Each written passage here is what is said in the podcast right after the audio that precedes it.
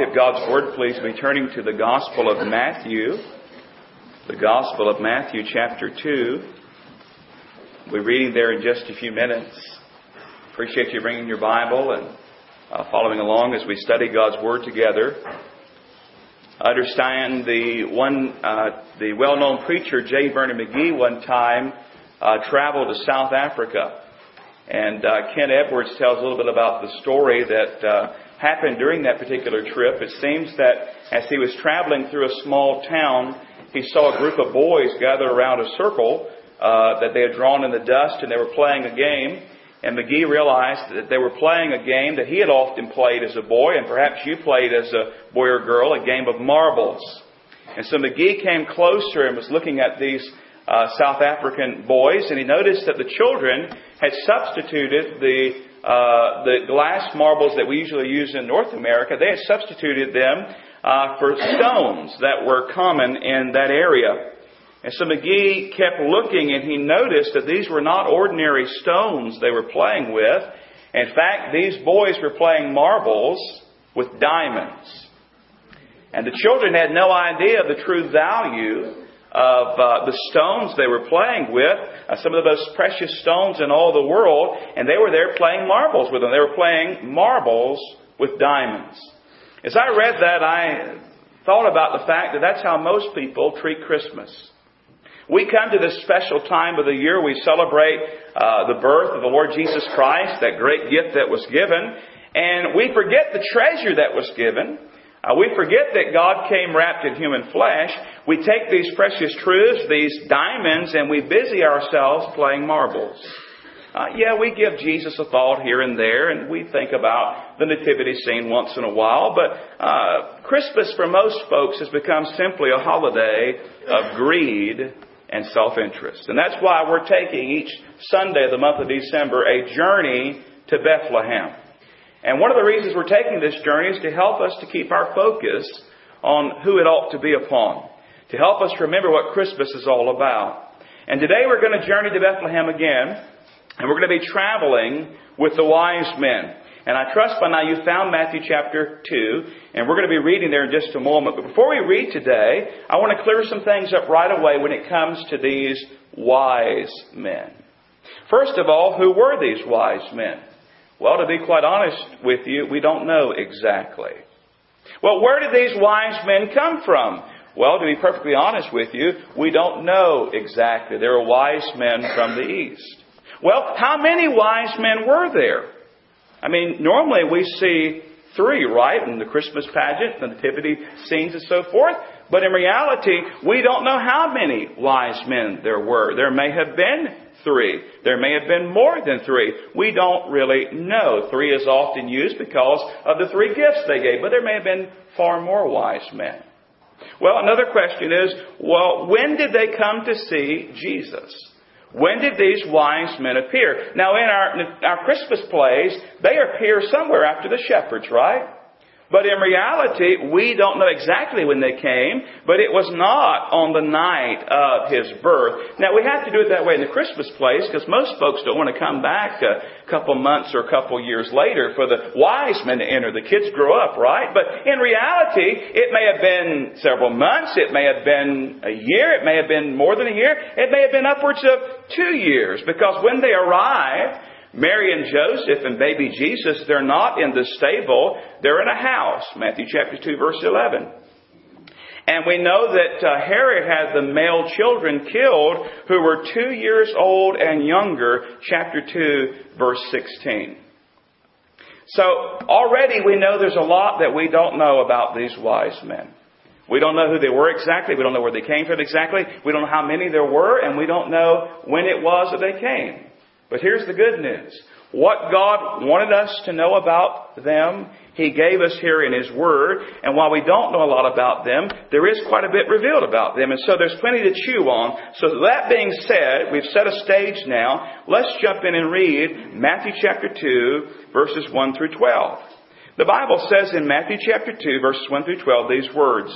Now after Jesus was born in Bethlehem of Judea, in the days of Herod the king, behold, wise men from the east came to Jerusalem, saying, Where is he who has been born king of the Jews? For we have seen his star in the east and have come to worship him. When Herod the king heard this, he was troubled and all Jerusalem with him. And when he had gathered all the chief priests and scribes of the people together, he inquired of them where the Christ was to be born. So they said to him, In Bethlehem of Judea, for thus it was written by the prophet. But you, Bethlehem, in the land of Judah, are not the least among the rulers of Judah, for out of you shall come a ruler who will shepherd my people Israel. Verse 7 says, Then Herod, when he had secretly called the wise men, determined from them what time the star appeared. And he sent them to Bethlehem and said, uh, Go and search carefully for the young child, and when you have found him, bring word back to me that I may come and worship him also. When they heard the king, they departed, and behold, the star which they had seen in the east went before them, till it came and stood over where the young child was. And when they saw the star, they rejoiced with exceedingly great joy. And when they had come into the house, they saw the young child with Mary his mother, and fell down and worshipped him.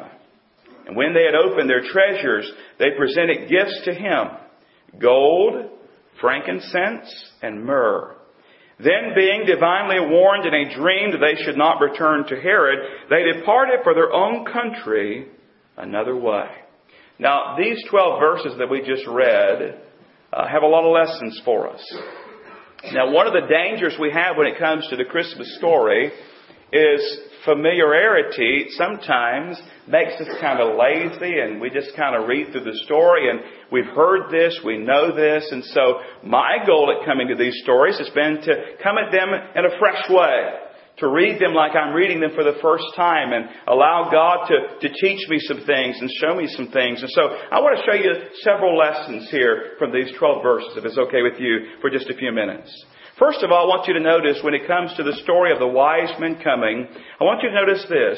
Christ had come and some didn't know. Christ had come and some didn't know. Look there again at verses 1 through 3.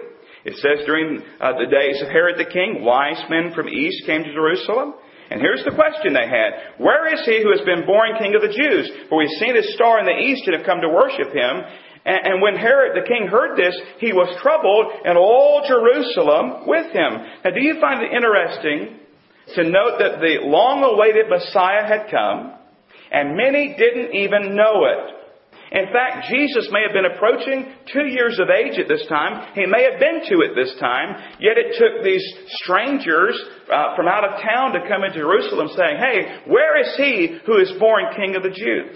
Herod didn't know he had been born. And when he found out, it says he was troubled. And it says Jerusalem was troubled with him. And I think one of the reasons Jerusalem was troubled was because Herod was troubled. And they weren't sure exactly what Herod was going to do. And we know that their, their concerns were well grounded and well founded because we did not continue reading. Because then if you continue reading Matthew chapter 2, you know that Herod goes out and slay, uh, slays all these uh, baby boys from two years old and younger. But back to the point. Christ had come, and some, might even say most, did not know. Christ had come, and some didn't know it. Now listen, things are not much better today in 2011. Many might acknowledge that, uh, yeah, Christmas has something to do with this baby Jesus that was born, but they don't know the full story. They have no idea why he truly came. They don't know, as Paul Harvey used to say, the rest of the story. You see, Jesus traded that manger for a cross. He voluntarily laid down His sinless body, His perfect body, His perfect life on that old rugged cross to take our place, to pay our pardon, to forgive us. And then He was buried, and then He arose again victorious. He came to die. He came to take our place. Remember, Jesus is no longer in the manger. He's no longer on the cross. He's no longer in the tomb. He's at the right hand of the Father, and He's coming again in victory and in might. And most people do not know that. And most people do not know Him. You might be thinking, "Now, come on, preacher. I mean, we're living in the modern day. The gospel's everywhere. Yes, it's been in books for years, but now it's on the radio. It's on the television. It's on the internet. Surely most everybody's heard the gospel. Well, let me give you some startling stats here. These were shared with us at our Baptist State Convention. I want you to grab a hold of these. This is what's going on in North America. North America. Do you know that in North America, just North America, there are 259 million people without the Lord Jesus Christ as their Savior. Can you get your arms wrapped around that? 259 million people who are headed to a Christless eternity in hell. Let's bring it a little closer home. Let's talk about our beloved North Carolina. You know, I was born and raised in North Carolina.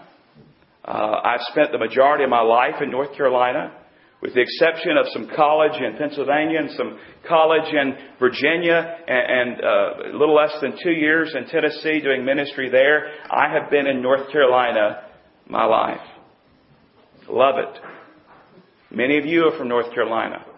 Some are from other places. We don't hold that against you. My wife isn't from North Carolina. She's almost lived in North Carolina as long as she lived in Pennsylvania, so we've almost got her over the hump. But listen, our population in North Carolina, do you realize our population is 9.4 million people live in North Carolina? 9.4 million people. Now listen, do you know how many of those 9.4 are dying without Jesus Christ? Buckle up, listen. 5.6 million do not know Jesus Christ as Lord and Savior. Talk about a mission field. Listen, we don't have to go any further than just out on the front steps and look around. We live on a mission field. Did you know that there are now 230 different languages spoken in North Carolina. Now that's not different accents. That's different languages. 230 different languages are spoken in North Carolina. Now think about that.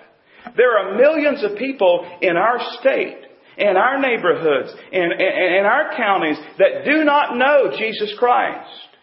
And there are hosts around us here in Anson County and Stanly County and Union County and other places you may find yourself going who do not know Jesus Christ. Christ had come, and some didn't know.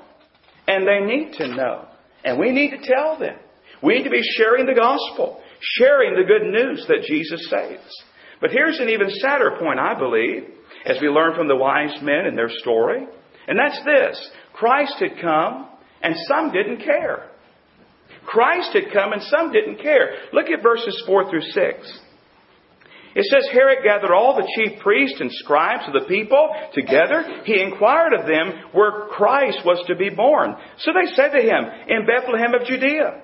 For thus it is written by the prophet, But you, Bethlehem, in the land of Judah, are not the least among the rulers of Judah, for out of you shall come a ruler who will shepherd my people Israel. Now did you catch what's going on in that verse? They knew the prophecy. We studied it last week. Micah chapter 5 verse 2. They knew where he was going to be born. They knew it was prophesied. Wise men had just shown up in Jerusalem, just shown up in town saying, Hey, where is he that is born king of the Jews? Herod brings in the scribes, the, these religious leaders said, Hey, where is he to be born? Well, here it is. Micah chapter 5 verse 2. Now, they didn't have the chapters and verses, but there it is in the prophecy. He'll be born in Bethlehem.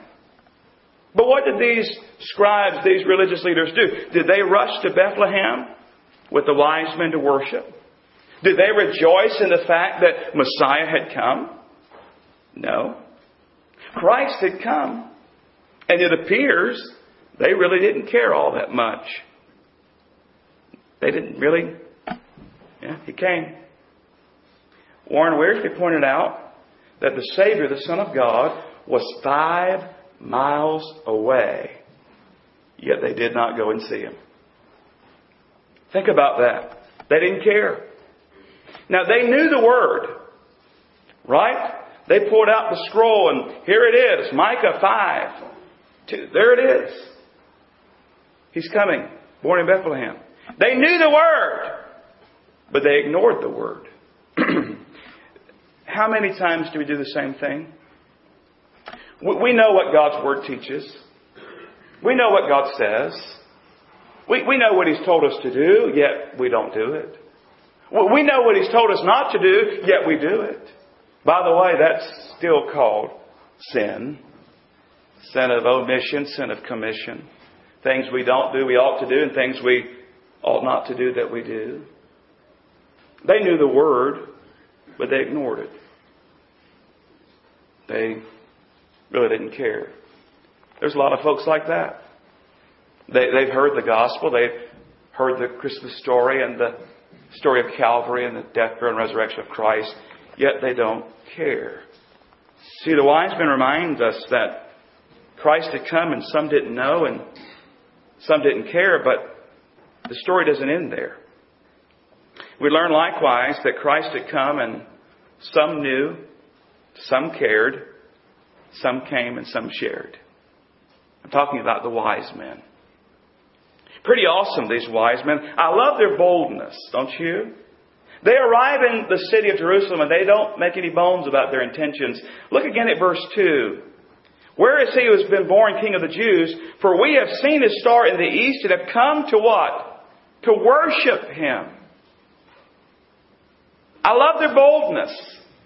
I love the fact they say, hey, we're here to worship Jesus. We're here to worship the one born King of the Jews. They come to worship him. And I want to think with you for just a few minutes about their worship and what it involved and how it came about. I want you to notice when it comes to their worship that first of all, they gave their time. They gave their time. Can you imagine the time that it took for them to come to Jerusalem?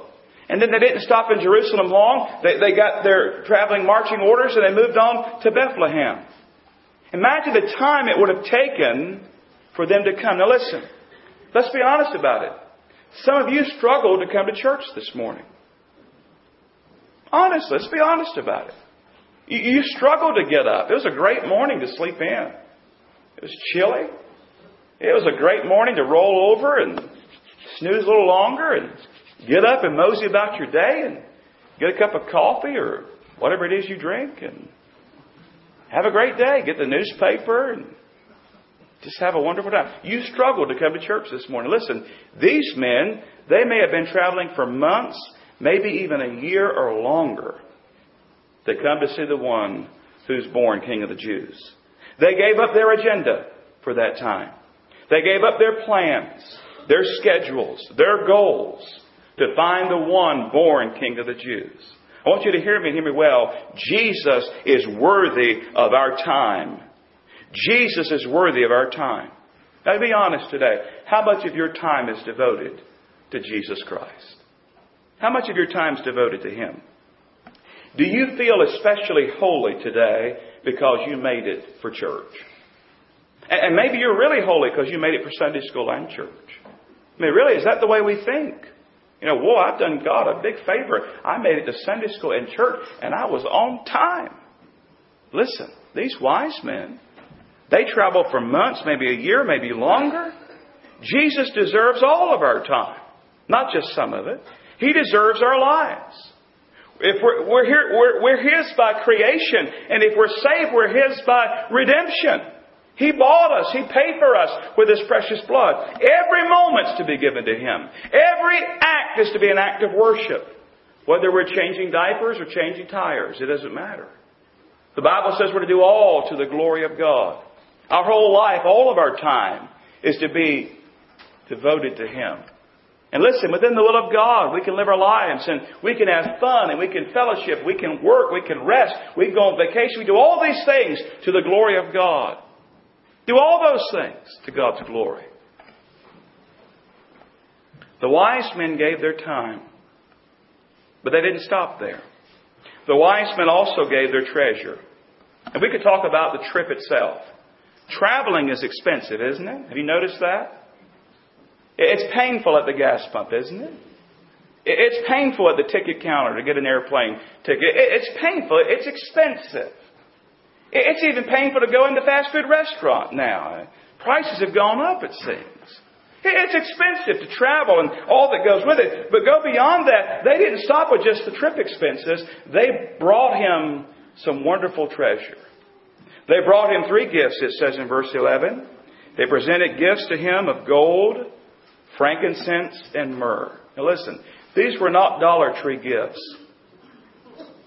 These were not re-gifts. We were joking about regifting this morning. Maybe you regift. Just make sure you don't give it to the same person or the same family. These weren't Dollar Tree gifts. I understand that a guy bought his wife a beautiful diamond ring for Christmas. And one of his buddies said, Well, listen, I thought she wanted one of those pretty four wheel drive vehicles. I thought that's really what she wanted. And he said she did. But where in the world am I going to find a fake Jeep? Uh,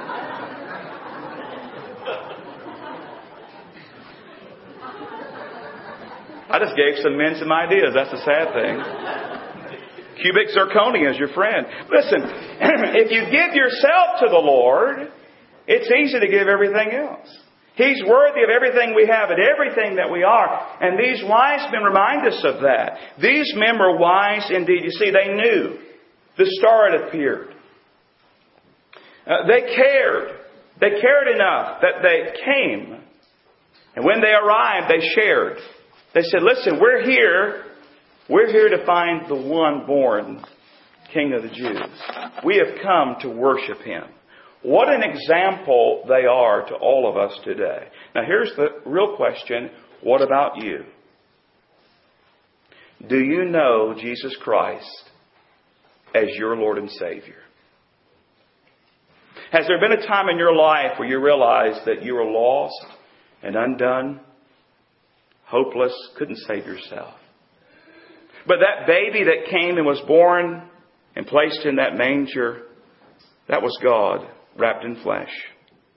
And that very child, he grew and he lived a sinless, perfect life. And then he said, Because I love you. I love you. I'm going to allow them to take me and beat me.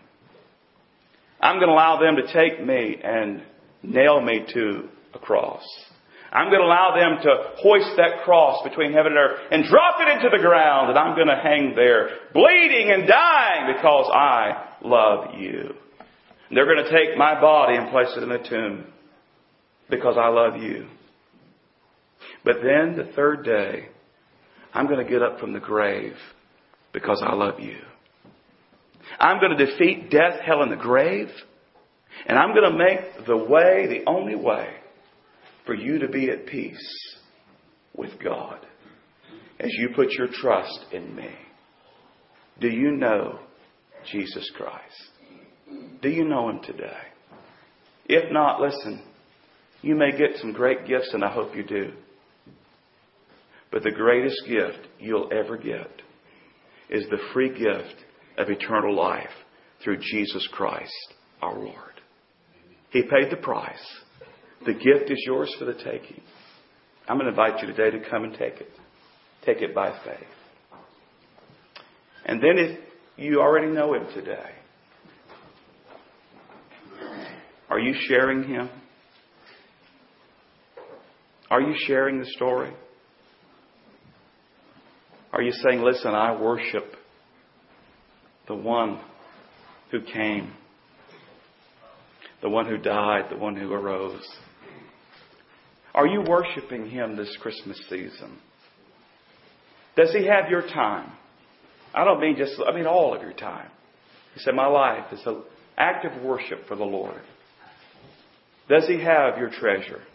Whatever it is, if He said, Lord, it's yours, I give it all. And are you using what He's given you for His honor and His glory? You see, this Christmas season, many are busy playing marbles with diamonds. But I want to challenge you to instead to stop and realize the true treasure that's yours because that babe came and was born, born to die, and he lives forevermore. Don't play marbles with diamonds. Instead, hold on and value the treasure and go out and give it away to others, saying, Jesus Christ saves. Father, I thank you for Jesus Christ. I thank you for the wise men and their example. I pray that your Holy Spirit will be at work in hearts and lives this morning. I cannot save anybody. No one else here, Father, we know can save anybody. Only Jesus. We have put forth the invitation, God. We've invited those who do not know Christ to come. I pray they will. I pray that this Christmas season they'll receive the greatest gift. They'll receive Jesus Christ. And then, Father, I pray for those of us who maybe have been busying ourselves with marbles, that you'd help us to stop, to regroup, and to put our focus where it belongs. We know that you're not against giving gifts and having food and fellowship and enjoying family. But Lord, it's so easy for us to forget the true meaning. So, Father, help us to be busy praising you and treasuring the treasure that's ours in Christ. Bless this invitation. Thy will be done for your glory. In Jesus' name, amen. Our closing hymn this morning, most appropriate one for our passage, 113. We three kings of Orient are. And as we stand and sing today, the altar is open. Let's stand and sing 113.